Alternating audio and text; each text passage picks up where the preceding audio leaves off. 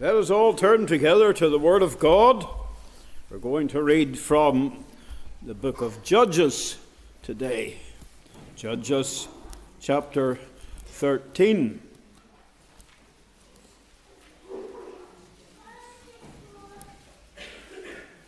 We could look at every chapter of the Bible like the promises of God. Every one is precious. And this chapter has precious lessons for the child of God as well. Judges chapter 13, a very important interval in the history of the judges when we come to the story of Samson. Because uh, later on in the detail, you'll see that the Lord began. It's like a new chapter in the history, it's like a, a new event, a new sequence begins. It was then that the Lord began to work through his life. May the Lord have a good beginning for us today. It could be some individual here. Maybe you haven't really walked close enough to the Lord. This could be a new beginning. Perhaps somebody else listening to the gospel for many a long year haven't taken a step, the step that matters to unite you with Christ. This could be the day of beginning, the beginning of the Christian life, the beginning of a walk with God. May the Lord hallow uh, our reading of this chapter and bless it to our hearts and even grant to the congregation here, in some sense, a new beginning. Verse 1 of chapter 13. And the children of Israel did evil again in the sight of the Lord. And the Lord delivered them into the hand of the Philistines forty years. There was a certain man of Zorah, of the family of the Danites, whose name was Manoah, and his wife was barren and bare not. And the angel of the Lord appeared unto the woman, and said unto her, Behold, now thou art barren and bearest not, but thou shalt conceive bear a son. Now, therefore, beware, I pray thee, and drink not wine or strong drink, and eat not any unclean thing. For lo, thou shalt conceive and bear a son, and no razor shall come on his head, for the child shall be a Nazarite unto God from the womb, and he shall begin to deliver Israel out of the hand of the Philistines. Then the woman came and told her husband, saying, A man of God came unto me, and his countenance was like the countenance of an angel of God, very terrible I asked him not whence he was, neither told me told he me his name. But he said unto me, Behold, thou shalt conceive and bear a son. And now drink no wine nor strong drink, nor eat neither eat any unclean thing. For the child shall be a Nazarite to God from the womb to the day of his death. Then Manoah entreated the Lord and said, O my Lord, let the man of God which thou didst send come again unto us and teach us what we shall do unto the child that shall be born. And God hearkened to the voice of Manoah. And the angel of God came again unto the woman as she sat in the field. that Manoah, her husband, was not with her. And the woman made haste and ran and showed her husband and said unto him, Behold, the man hath appeared unto me that came unto me the other day. Manoah arose, went after his wife, and came to the man, said unto him, Art thou the man that spakest unto the woman? And he said, I am. And Manoah said, Now let thy words come to pass. How shall we order the child? How shall we do unto him? And the angel of the Lord said unto Manoah, Of all that I said unto the woman, let her beware. She may not eat of anything that cometh of the vine, neither let her drink wine or strong drink, nor eat any unclean thing. All that I commanded her, let her observe. Praise the Lord for the reading of His holy word and for the preaching of that word as well. Amen.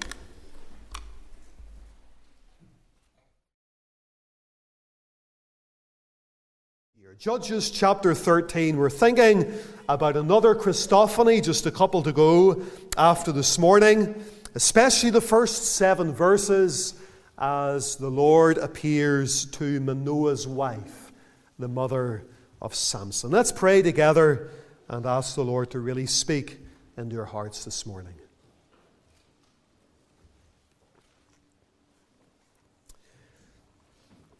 Heavenly Father, we just pray now that the Spirit of God will fill this sanctuary to make thy presence known and felt and experienced.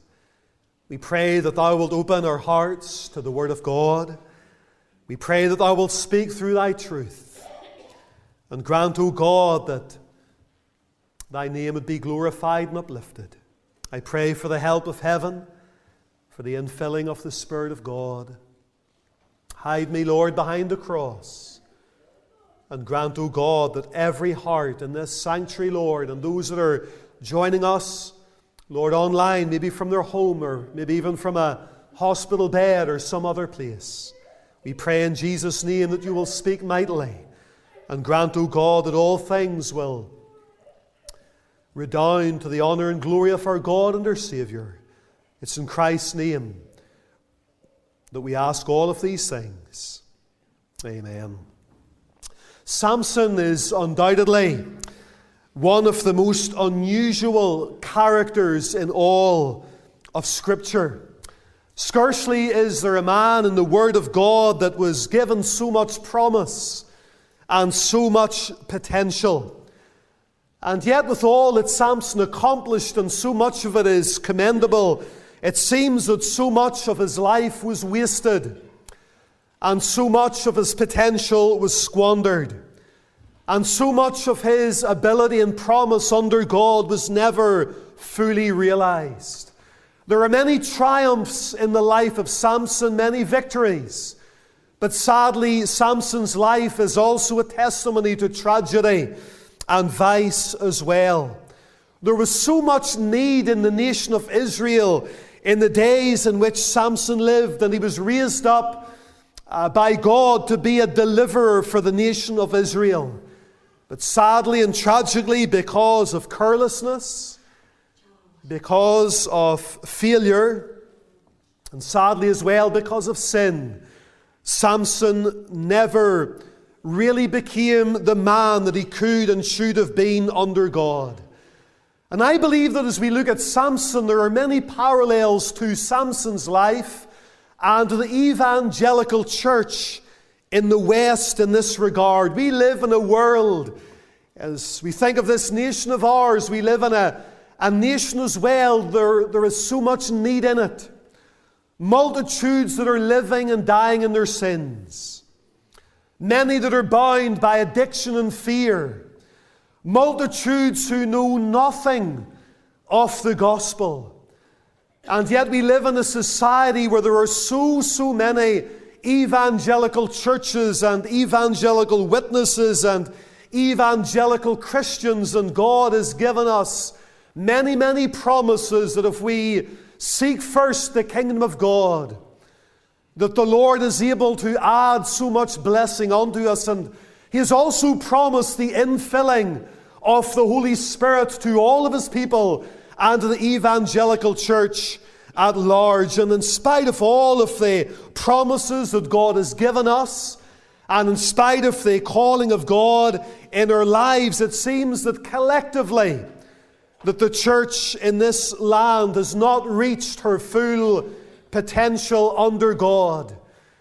And sadly, it seems that in many places the church has become careless and sleepy, and maybe as well as flirting with the world. And maybe more tragic still, it seems that the evangelical church has turned in on itself.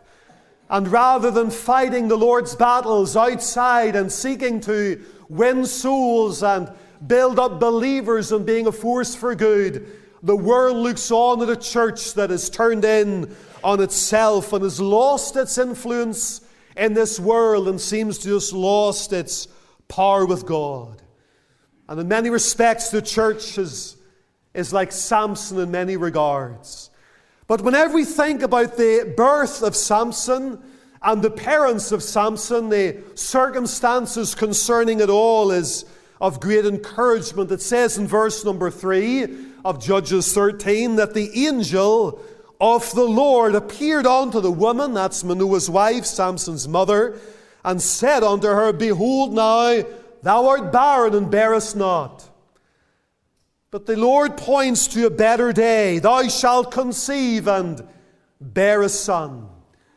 And we're persuaded that this is another one of these great appearances of Christ before his incarnation in Bethlehem, an Old Testament appearance of the Son of God, a Christophany.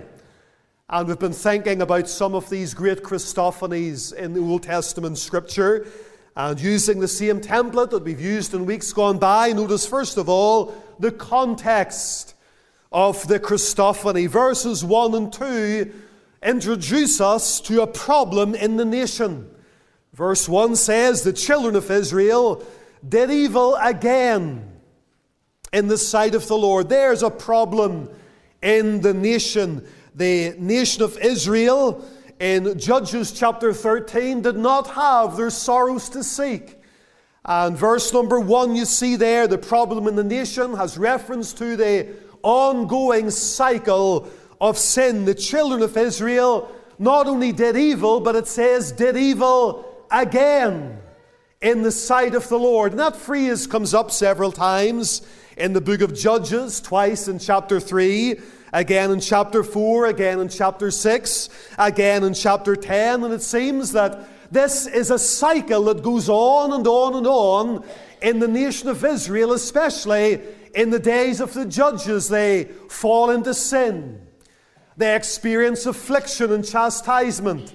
They call unto God for mercy. God forgives them, raises up a deliverer, and sets them free. And for a little while they do well, and then they fall back into the old cycle and they do evil again in the sight of the Lord. And the problem was really a lack of spiritual consistency. Ups and downs, peaks and troughs, rises and falls. And spiritual inconsistency is a big problem in the evangelical church at large. How many of us have to testify that whenever things seem to turn against us, we call upon the Lord and we ask Him to help us and we maybe confess certain sins and shortcomings in our lives and we say, Well, Lord, if you help me and you get me out of this situation, or you intervene in my family, or you take this sickness or this trial out of her home, I promise that I will read more, I will pray more, I will do better, and we rise up and we draw close to God. And then, whenever prosperity comes in, ease comes in, And we seem to fall back into the habits and the faults and feelings that we have confessed and forsaken before, ups and downs. And it seems that this cycle of sin was a big problem in the nation. The children of Israel did evil again, not in the sight of the world or in the sight of each other or in the sight of man or in the sight of the judges that God had been raising up, but they did evil again in the sight of the Lord. And what we are in God's sight is all that really matters because someday we will give an account of ourselves before God. How does God view us this morning? Does God see you as an individual, born again, redeemed, and washed in the blood, walking with God?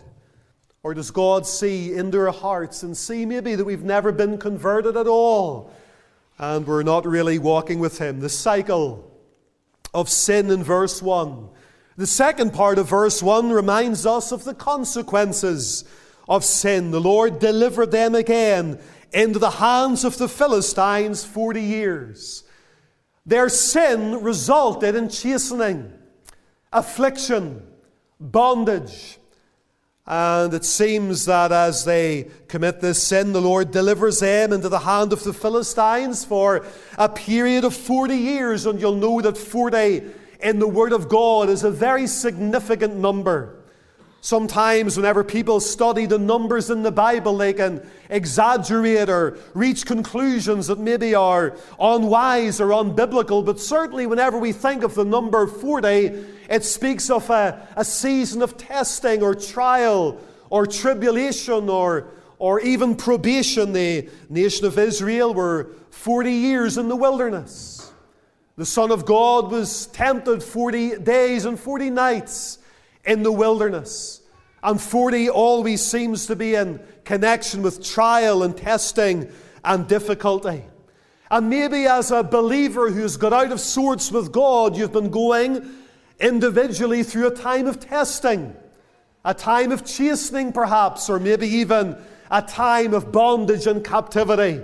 And you're not really free today. You're not really at liberty to serve the Lord. And maybe it's consequences of sin. The problem in the nation, verse 1. But then in verse number 2, you've got the promise of a deliverer. There was the, or the parents of a deliverer. There was a certain man in Zorah of the family of Danites whose name was Manoah, and his wife was barren and bare not the pro- parents of a deliverer. The identity of the parents is a man called Manoah and his wife, whose name is not given. But their locality is given. It speaks there in verse 2 that they were of a place called Zorah. And Zorah literally means the place of hornets or the place of wasps. And it bordered on to the land of the Philistines. And so it's a very significant name. Because, dear friends, as we get close to the world, it is very easy for us to get stung and for us to get hurt as believers. And Zorah, the place of wasps and hornets, bordered onto the nation or the land of the Philistines. And the closer believers get to the world and the closer the church gets to the world, it is so easy for us to get stung and for us to get hurt. And it's very important that we're careful that we don't get too close to the world. Samson would grow up in this place called Zorah. And it's an indicator that in Samson's life, the enemy was never far away. 1 Peter 5 says that we're to be sober and vigilant because our adversary, the devil, is a roaring lion, walketh about seeking whom he may devour. The enemy is never far away. So, whenever you think about the parents of the deliverer, you've got their identity, you've got their locality, but you've also got their ancestry. It says that Manoah was a man of the Danites. That is to say, he came from the, the tribe of Dan. And the title for the tribe of Dan, it literally indicates judgment or judge. Back there in the book of Genesis, chapter 49, before Jacob was called home to glory, he sat up in his bed and he called his sons around his bed, and one by one, he spoke to all of his sons and he made prophetic statements concerning the tribes that they would represent. And whenever he came to Dan, his son Dan, and the people that Dan would represent, he says in Genesis 49 and 16, Dan shall judge his people as one of the tribes of Israel. And that statement was not only prophetic of the tribe of Dan, but also prophetic of Samson, because Samson was from the tribe of Dan, and Samson was going to be raised up to be a judge in Israel. But sadly, the tribe of Dan was also a tribe that was predicted to be a tribe that would backslide. It says in Judge, or Genesis 49 17, his riders shall fall backward. Dan shall be a serpent by the way, an adder in the path that biteth the horse heels, so that his riders shall fall backward. And if you trace the history of the tribe of Dan, you'll see that Dan as a tribe was prone to going backwards and falling backwards. And again, we see that typified in the life of Samson, who perhaps should have heeded the warnings and listened to those prophetic scriptures away back there in Genesis 49 and taken the warning to heart and been sober and vigilant and realized what he was by nature. It's easy to sit under the sound of God's word but not really listen. It's easy to read the Bible but not really take it to heart. It's encouraging to lift encouraging verses out of Scripture, verses of comfort, and take those to heart, but maybe not bear in our hearts the warnings of Scripture as well. So, as you think about the parents of the deliverer, you've got their identity, their locality, their ancestry. But as you think about Manoah's wife, you're also reminded of her infertility. It says, his wife was barren and bare not. And sometimes in our Christian walk, work, and witness, we often feel our barrenness. Sometimes we feel so unfruitful, perhaps. Maybe you've been praying for years and it seems that your prayers are not answered. You've been serving God faithfully and it seems that you're barren and you bear not, and it seems that there's very little fruit for your labours, and we are living in a day of barrenness in many levels. We have to acknowledge with the hymn writer that our service for God has been barren and dry, and barren it shall remain until we are blessed with fire from on high and sound of abundance of rain. Barrenness, sadly, in Israel was often uh, typical of reproach.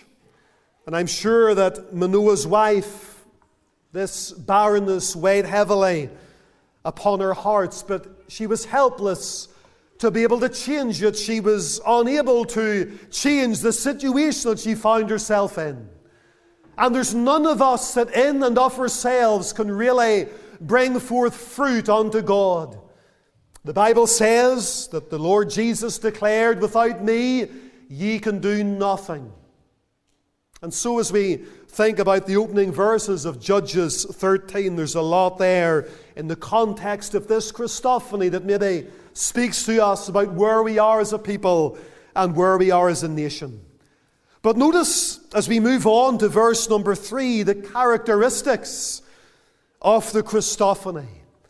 Now, note that these pre incarnate appearances of our Lord and Savior Jesus Christ always carried with them special words of comfort, counsel, and encouragement to individuals who find themselves in tremendous need.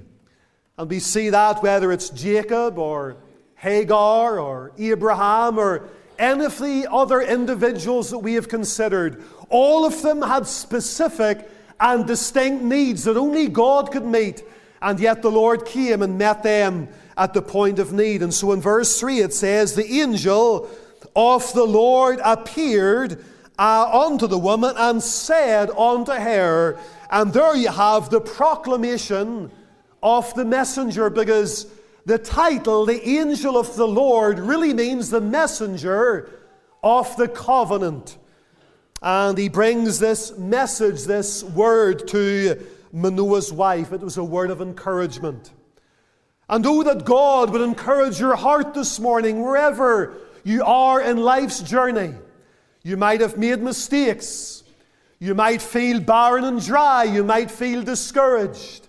You might look at our nation today and think about the sin that's in it and how powerless we are to turn a nation around. But oh, whenever the Lord comes and speaks to our hearts, He often comes with words of great challenge and words of great comfort. God had a word for Manoah's wife and ultimately for Manoah as well. And I believe a word for us here this morning. As you think about the proclamation of the messenger, you see there his introduction. It says, The angel of the Lord appeared.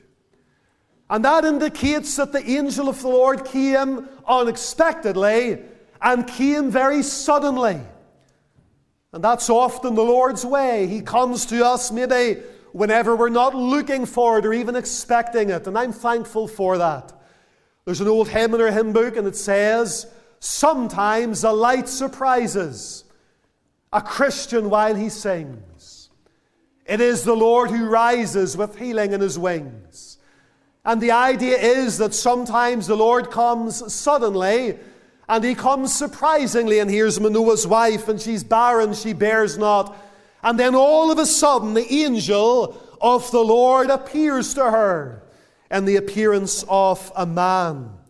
Because you read later on down the chapter there in verse number 11, Manoah arose and went after his wife and came to the man. And it's the same angel of the Lord that appeared to his wife a little bit earlier on. So this was not a dream, this was not a vision. This was a physical manifestation and appearance of the messenger of the covenant himself, and it seemed to have happened very suddenly. So you've got his introduction, but also his identity. We know that this was the Lord himself because in verse number 22, Manoah says unto his wife, We shall surely die because we have seen God. This was a physical manifestation in human form of the very God of heaven, the God of Israel. And Manoah was terribly afraid because he knows no man shall see God and live. And God now has manifested himself to Manoah and his wife in such a way that the majesty of his glory is to a large degree veiled and hidden and they see the Lord. And it says then as well in verse number uh, 18, whenever they ask him, What is thy name? The angel of the Lord in verse 18 says, Why askest thou thus after my name, seeing it is secret? Now, if you have a marginal reference Bible there, there might be a little footnote that that word secret can also be rendered wonderful. And it is rendered wonderful in Isaiah chapter 9 and verse 6, speaking of the Messiah. His name shall be called Wonderful, Counselor, the Mighty God, the Everlasting Father, the Prince of Peace, and the government shall be upon his shoulders. And so the angel of the Lord is God in the appearance of man, and his name is Wonderful. And it's wonderful that the Lord appears to Manoah's wife. It's wonderful that the Lord speaks to her. But, friends, it's more wonderful still that the Son of God came into this world to seek and to save that which was lost. And even here in a meeting like this this morning, the same Savior, the same God can speak into our hearts and into our lives. Then you've also got his intimation. The angel of the Lord appeared unto the woman and said unto her, Behold now, presently, behold now thou art barren and bearest not. This is how it is with you now, presently. But he points to a better day and looks forward and says, But. And there's one of those wonderful buts in Scripture where we are introduced to a situation that is dark and hard and difficult. But the Lord intervenes and steps in and intimates But things are now going to turn around and things are going to change. But thou shalt conceive and bear a son. God spoke to her that day.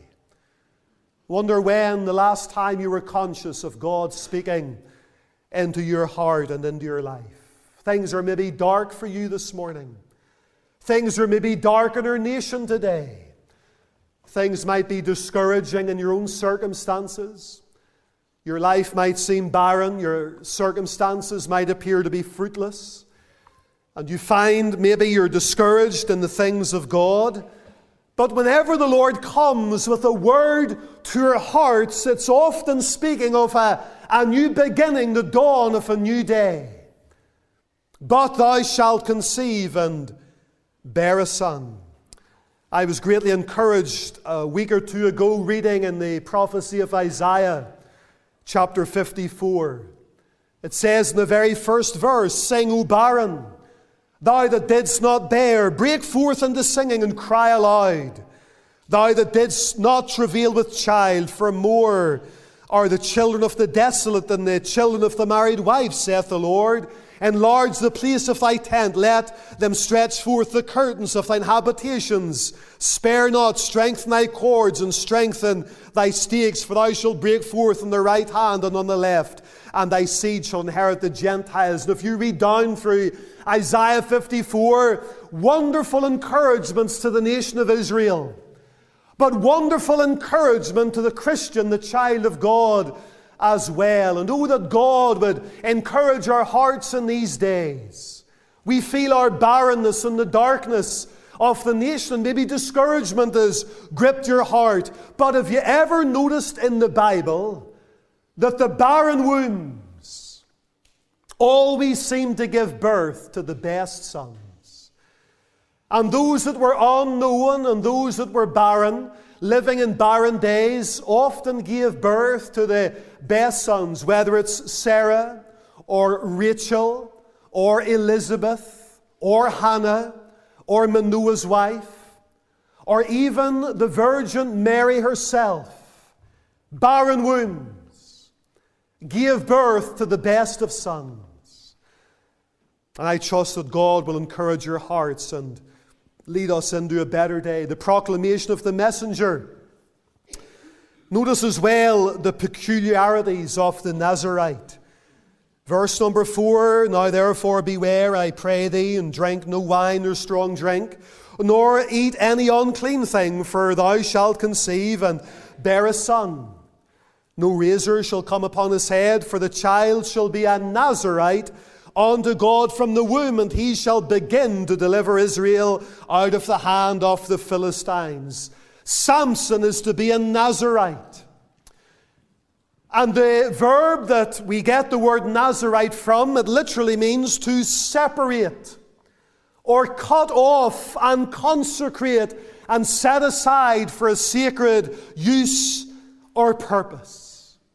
And Samson was a Nazarite, not a Nazarene, but a Nazarite. Sometimes people say Jesus Christ was a Nazarite because they take up the words of the hymn, I stand amazed in the presence of Jesus, the Nazarene. A Nazarene was a person from Nazareth, a Nazarite was something else.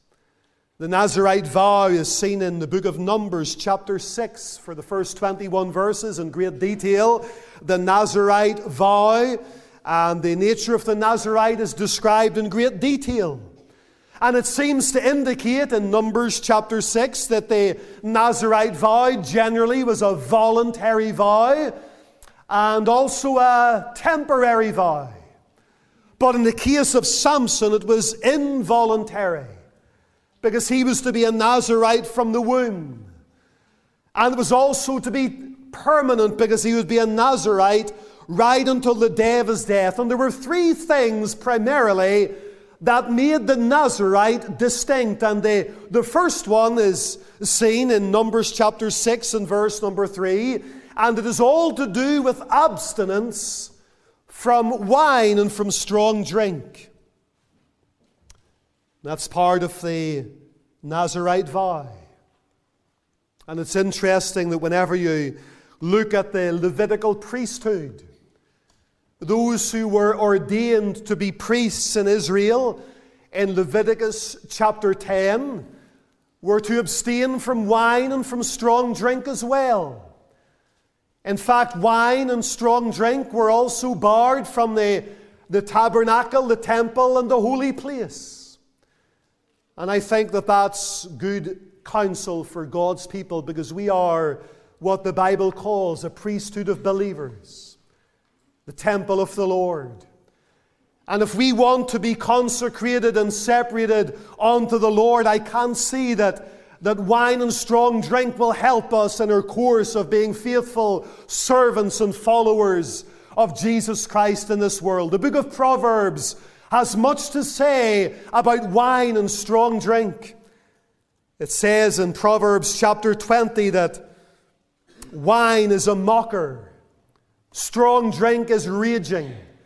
Whosoever is deceived thereby is unwise or not wise. And again, Proverbs 23 and verse 29 asks the question, and I'm sure we can think of many that we know and love who have fallen into this category who hath wine, who hath sorrow, who hath contention, who hath babbling, who hath wounds with without cause, who hath redness of eyes, they that tarry long at the wine, that go to seek after mixed wine. Look not thou upon the wine when it is red, when it giveth his colour in the cup, when it moveth itself aright.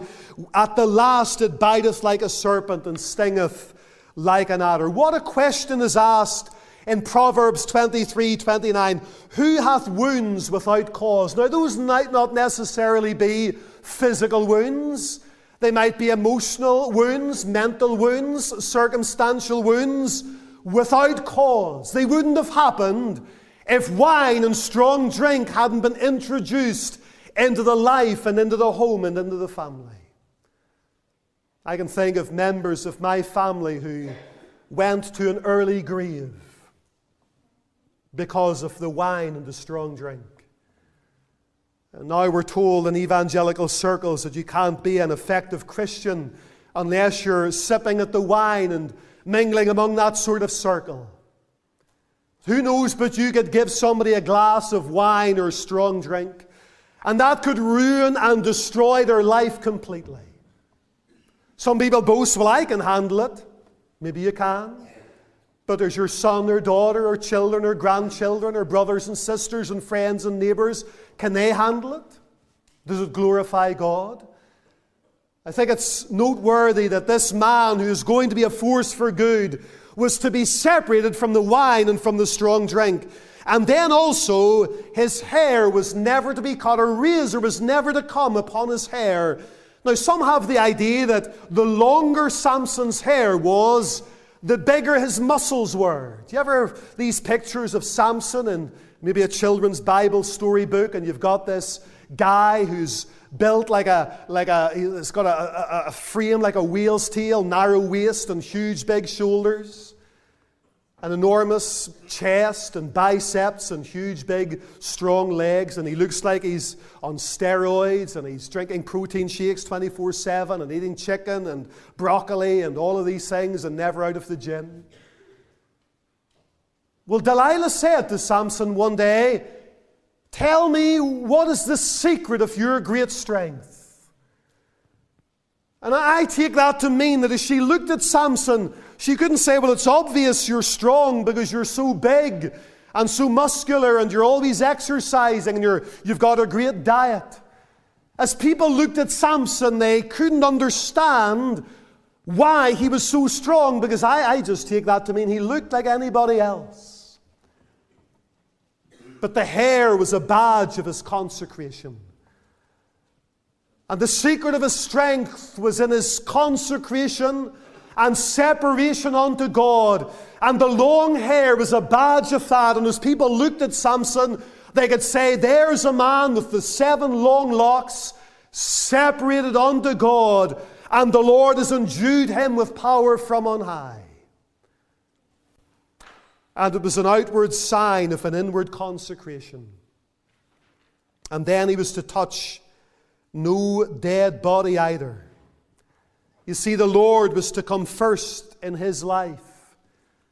And the Lord says, He that loveth father and mother and brother and sister more than me is not worthy of me. Notice verse number four as we've thought about the peculiarities of the Nazarite.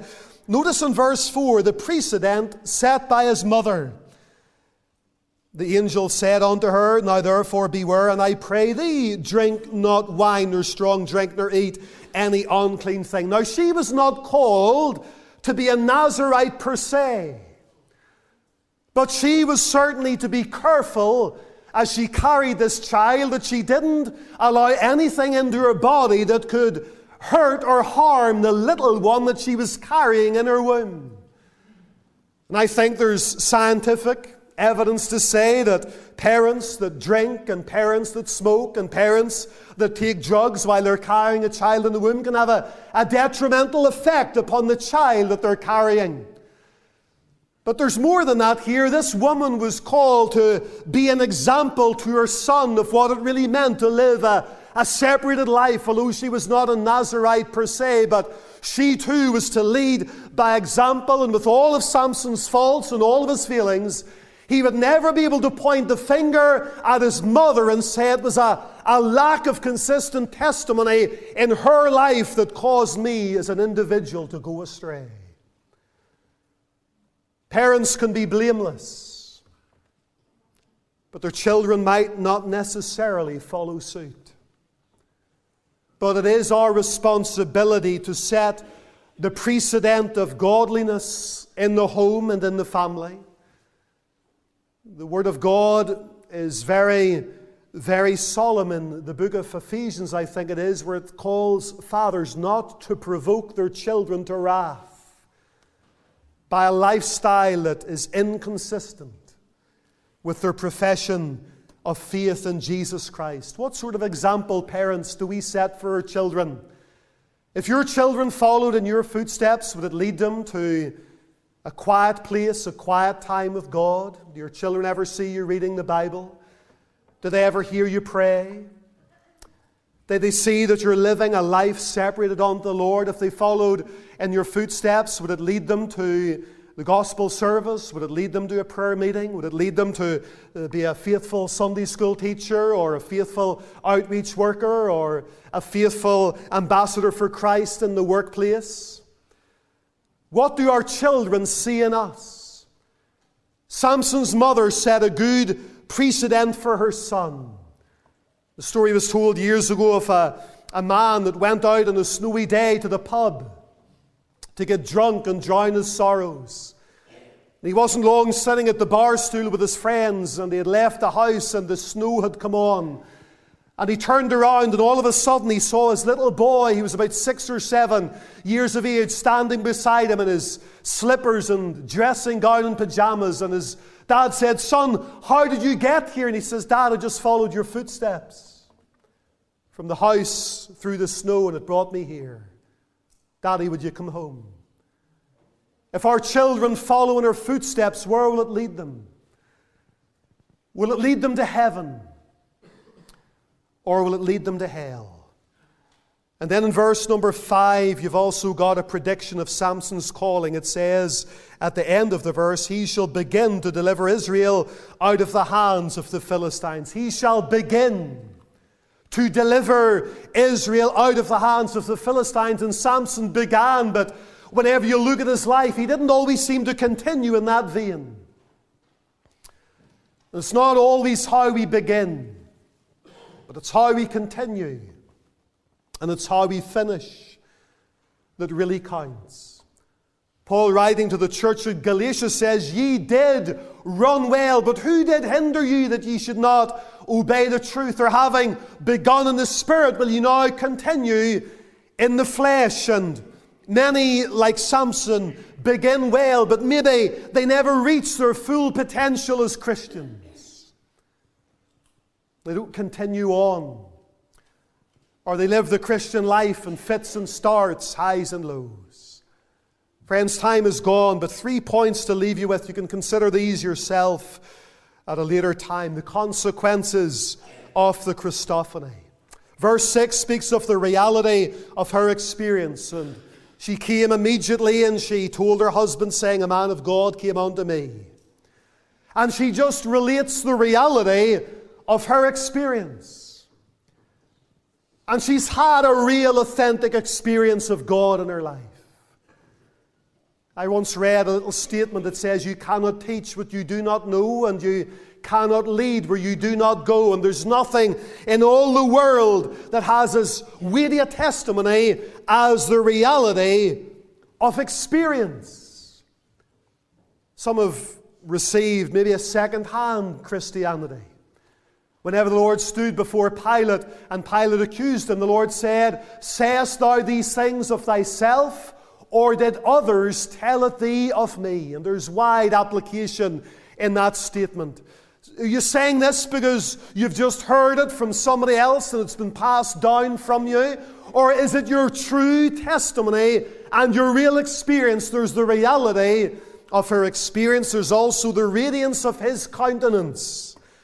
Verse 6, he says, His countenance was like the countenance of an angel of God, very terrible. Now, the word terrible there, it literally means awesome or majestic. His appearance was awesome.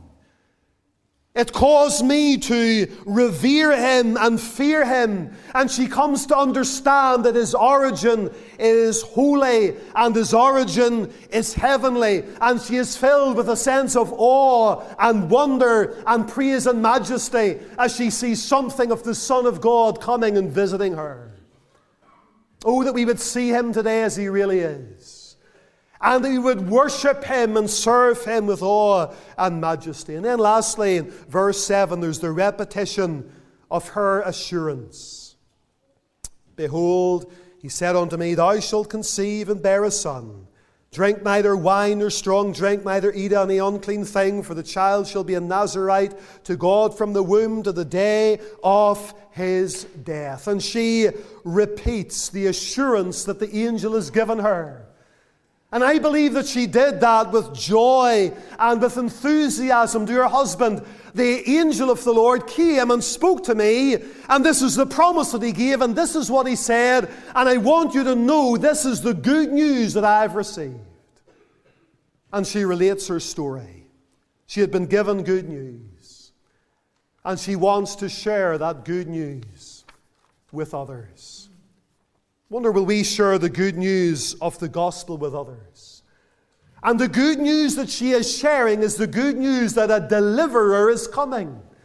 Now, Samson had faults and Samson had feelings and Samson made mistakes, but he slew in his death more than he slew in his life. And we have a Savior today, a deliverer, who is without fault and without feeling. And through his death upon Calvary's cross, secured the great multitude, the salvation of a great multitude that no man could number. And friends, it's good news. And we have heard his voice, and the Lord has met with many of us, and the Lord has been good to us. Why not go out and tell this world of ours, especially at this time of year, about the Savior that came to set people free? May God bless you and encourage one and all this morning.